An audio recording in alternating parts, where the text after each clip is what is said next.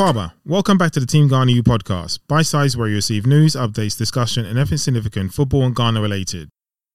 As always, I want you, the listeners, to be actively involved by tweeting or email us for discussion or wanting more information. Welcome back, my fellow Ghanaians, and welcome back, or welcome to the podcast to my adopted Ghanaians and those who love listening to something a little bit different in regards to the Team Ghana EU podcast and what I would say is football news which isn't quite circular, if that makes any sense. Um, today, excuse me, um, I was unsure what I wanted to do the podcast on actually, but I came across something on Thursday, I think it was, um, a discussion between Simon Jordan and Martin O'Neill.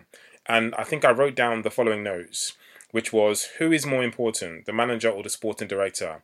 And I think what Martin O'Neill was discussing was his relationship with Randy Lerner, if I'm correct. And I think he was kind of like pulling back a few layers in regards to what he did at the time, which was being a strong manager and a strong person.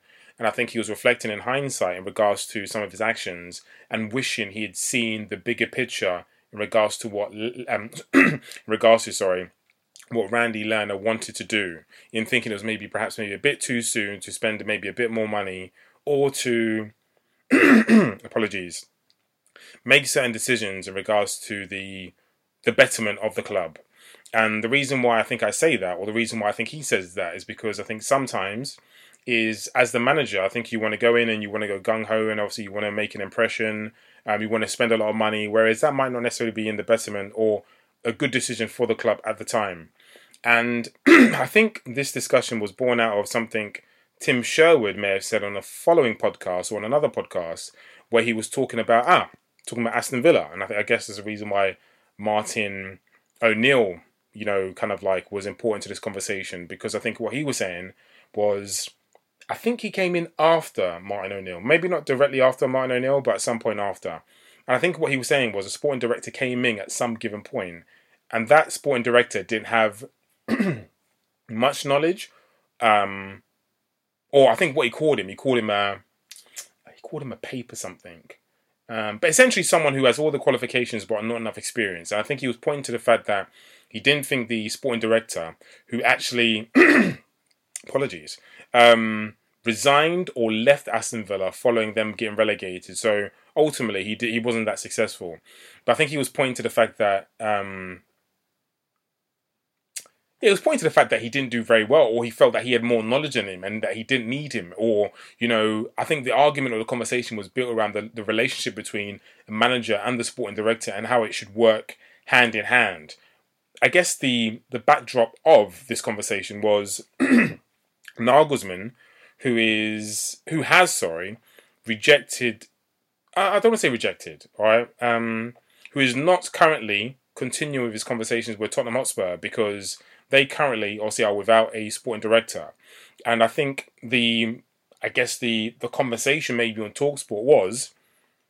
I think he would like to see who the sporting director is before actually taking up this role because ultimately the relationship between the sporting director and the manager is really, really important in regards to do they see eye to eye. Ultimately, if um, Daniel Levy, sorry, Jesus Christ, Daniel Levy, if he hires a Nagelsmann you know, then that's his almost face, not his face, but that's his that's his go to. You know, that's the person who he had initial contact with. Whereas if Nagelsmann maybe comes under this new sporting director, then I don't know, it just brings about a different dynamic, and I think it's important. I think the relationship between the sporting director and the manager is really, really important in regards to the development and the betterment of the club, and ultimately the success of the club going forward um, on the pitch. Certainly in the short term and in the long term. But it begged the question for me, which was no, again, who is more important, the manager or the sporting director? And I think I wanted to use a few angles. So this is obviously the Team Ghana EU podcast, and I'm happy to talk about other clubs in other countries and things of that nature. And I think I will do. Um, but obviously, I want to focus on Ghana in some respect. Um, but I also want to generalize it too, because I think it's important that we all have better insight maybe going forward. So I was wondering whether I was actually going to do that as an article or whether I was going to do it as a podcast. So I think I will do it as an article and then I think I'll discuss it on the podcast maybe the following week after it comes out. But away from that, I was listening to something which I found really, really interesting. And I think in recent time, um, or certainly on the podcast before, I've discussed, I think it's important I provide balance. So in recent time on the podcast, I've discussed the importance of the inclusion of the diaspora in the Ghanaian fold, whether that's um, at the youth setup or whether it's the um, the full international squad. And I think obviously I've got better insight in regards to obviously why they don't quite feature in the youth fold, which is down to opportunities and um, yet ultimately down for opportunity, ultimately down to opportunities for for those in Ghana. I think we can understand that from. Let's say I just think we can understand that. You know, I spoke about this in in previous podcasts. You know, um, by providing so with these international tournaments, whether it's the current Afcons, which is coming up um, in relation to the Olympics, um, these players actually having the spotlight to play, whether it's in the Afcons, whether it's in the Olympics, is going to provide a shop window for them to ultimately get a move to. I was going to say Europe, but let's move the Europe thing aside. Is going to ultimately provide them with an opportunity for a big money move, and I think that's important. I think that's an important factor. I think we can play down that factor, or that factor may have been played down before by myself, but I think it's important that we have a a wider view or holistic view in regards to the importance of um, exposure. Um, but as to the full team, you know, I think there's a bit of give and take, and I think that's a relationship which is developing. And I think there's maybe a better understanding in regards to how it works. And I think maybe in previous conversations, I've kind of like said, like, why is there all this? I don't want to use the ten, I don't want to use the word tension, but why is there such a difficulty as to the diaspora being a, being included in, in the setup. But I want to I don't want to harp on that. I kind of want to just make make a point if that makes any sense. I was listening to and I'll I'll highlight the name because I think it was an interesting listen. I was listening to some Arsenal content by Stricto Strict, um, and I think that's his YouTube channel.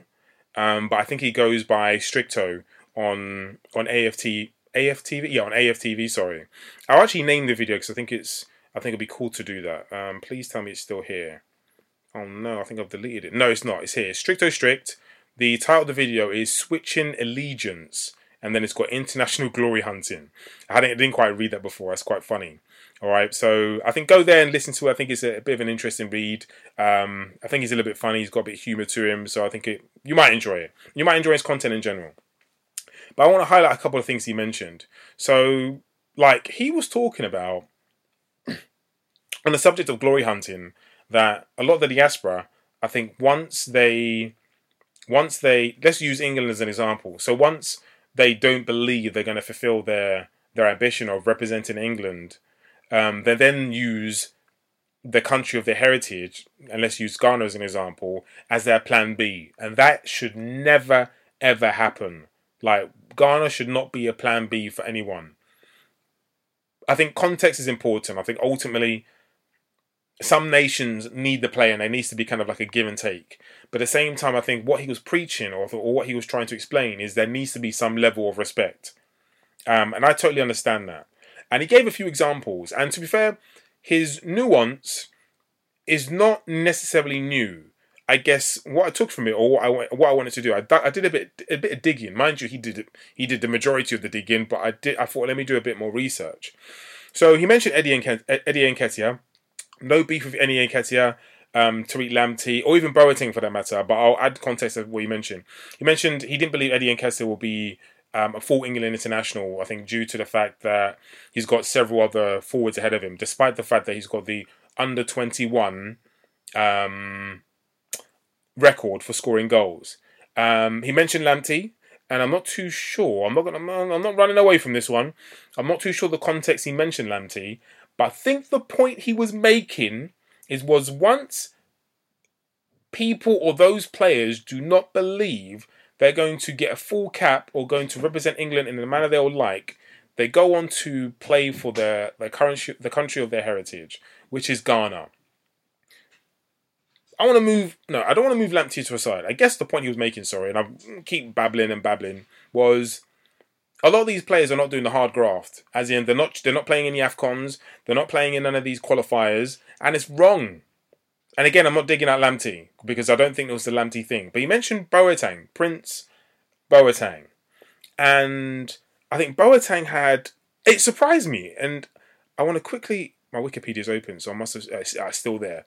Okay, so Boateng has in total, according to Wikipedia, fifteen caps for Ghana, and he and he played for Ghana from 2010 to 2014. Again, according to Wikipedia, and I think there was a chance that he wanted to represent Ghana. I think in the World Cup gone. I could be wrong anyway, but it was something of that nature too. And I think it. Anyway, I'm not too sure how much. Anyway, forget that. Let me just move on. But I was very surprised that he played only 15 games because, to my knowledge, on the surface, Boateng was a key member of the squad. And I think he was obviously at the World Cup. Boateng played in two World Cups, from, from what I understand, for Ghana, but I think only played in one qualifier. And that, I don't know why, it didn't quite sit well with me. And I like Boateng. You know, I've discussed him before. I think his importance to um, in fact, he's, he, would be in, he'd be etched in Ghanaian history in regards to playing in, in two different World Cups and scoring important goals. You know, and being the brother of, um, oh my God, I forgot his name. The other Boateng, the one who plays for Germany. You know who I'm talking about anyway. So he'd be, he'd be etched in history. But it didn't quite sit well with me, actually, the, the stats, you know, and how it reads. And do you know what? Like, he may tell the story differently, you know, and ultimately stats are stats, you know, and stats don't provide, again, context. But what he did say was his first game, I think it was, was maybe in a qualifier or some or something like that in the second leg. And then he went to play in the World Cup. And then a very similar thing happened um, for the following World Cup. You know, and then ultimately I think if I can find this, Ghana, Ghana, Ghana, Ghana, Ghana, Ghana, Ghana. I can't find it unfortunately. But Boateng says um, Boateng was sent home along with midfielder Sulley Muntari. This is not new news. On June 29, Boateng had hit back at the Ghanaian Football Association, describing the Black Stars organisation during the tournament as amateurish. Now, obviously, the GFA have had their issues in the past, but I think when you look at it like that, it looks a bit mad. As in the fact that he's only played, he's only had 15 caps, and I guess when and where he's had those caps. But again, everything is contextual. But I guess what I wanted to do today was provide another side of the argument as to the diaspora and our part, the part we play, sorry, in representing Ghana. And I think that was really, really important to to articulate. And I think that's me for this week. Hopefully next week, what's the date today? Today's the the 14th. Yeah, we're gonna rock and roll, mate. Next week we're gonna rock and roll with the article Who is more important, the manager or the sporting director? Take care, guys, and well, see you in a couple of weeks. That's it for this week's episode. We'll be posting as usual via social media, keeping up with the stories unfold in the coming weeks. As always, if you've got any questions or queries, email us at teamghanaeu at gmail.com or tweet or DM us at teamghanaeu on IG or Twitter. Thank you, take care, we'll see you in a couple of weeks.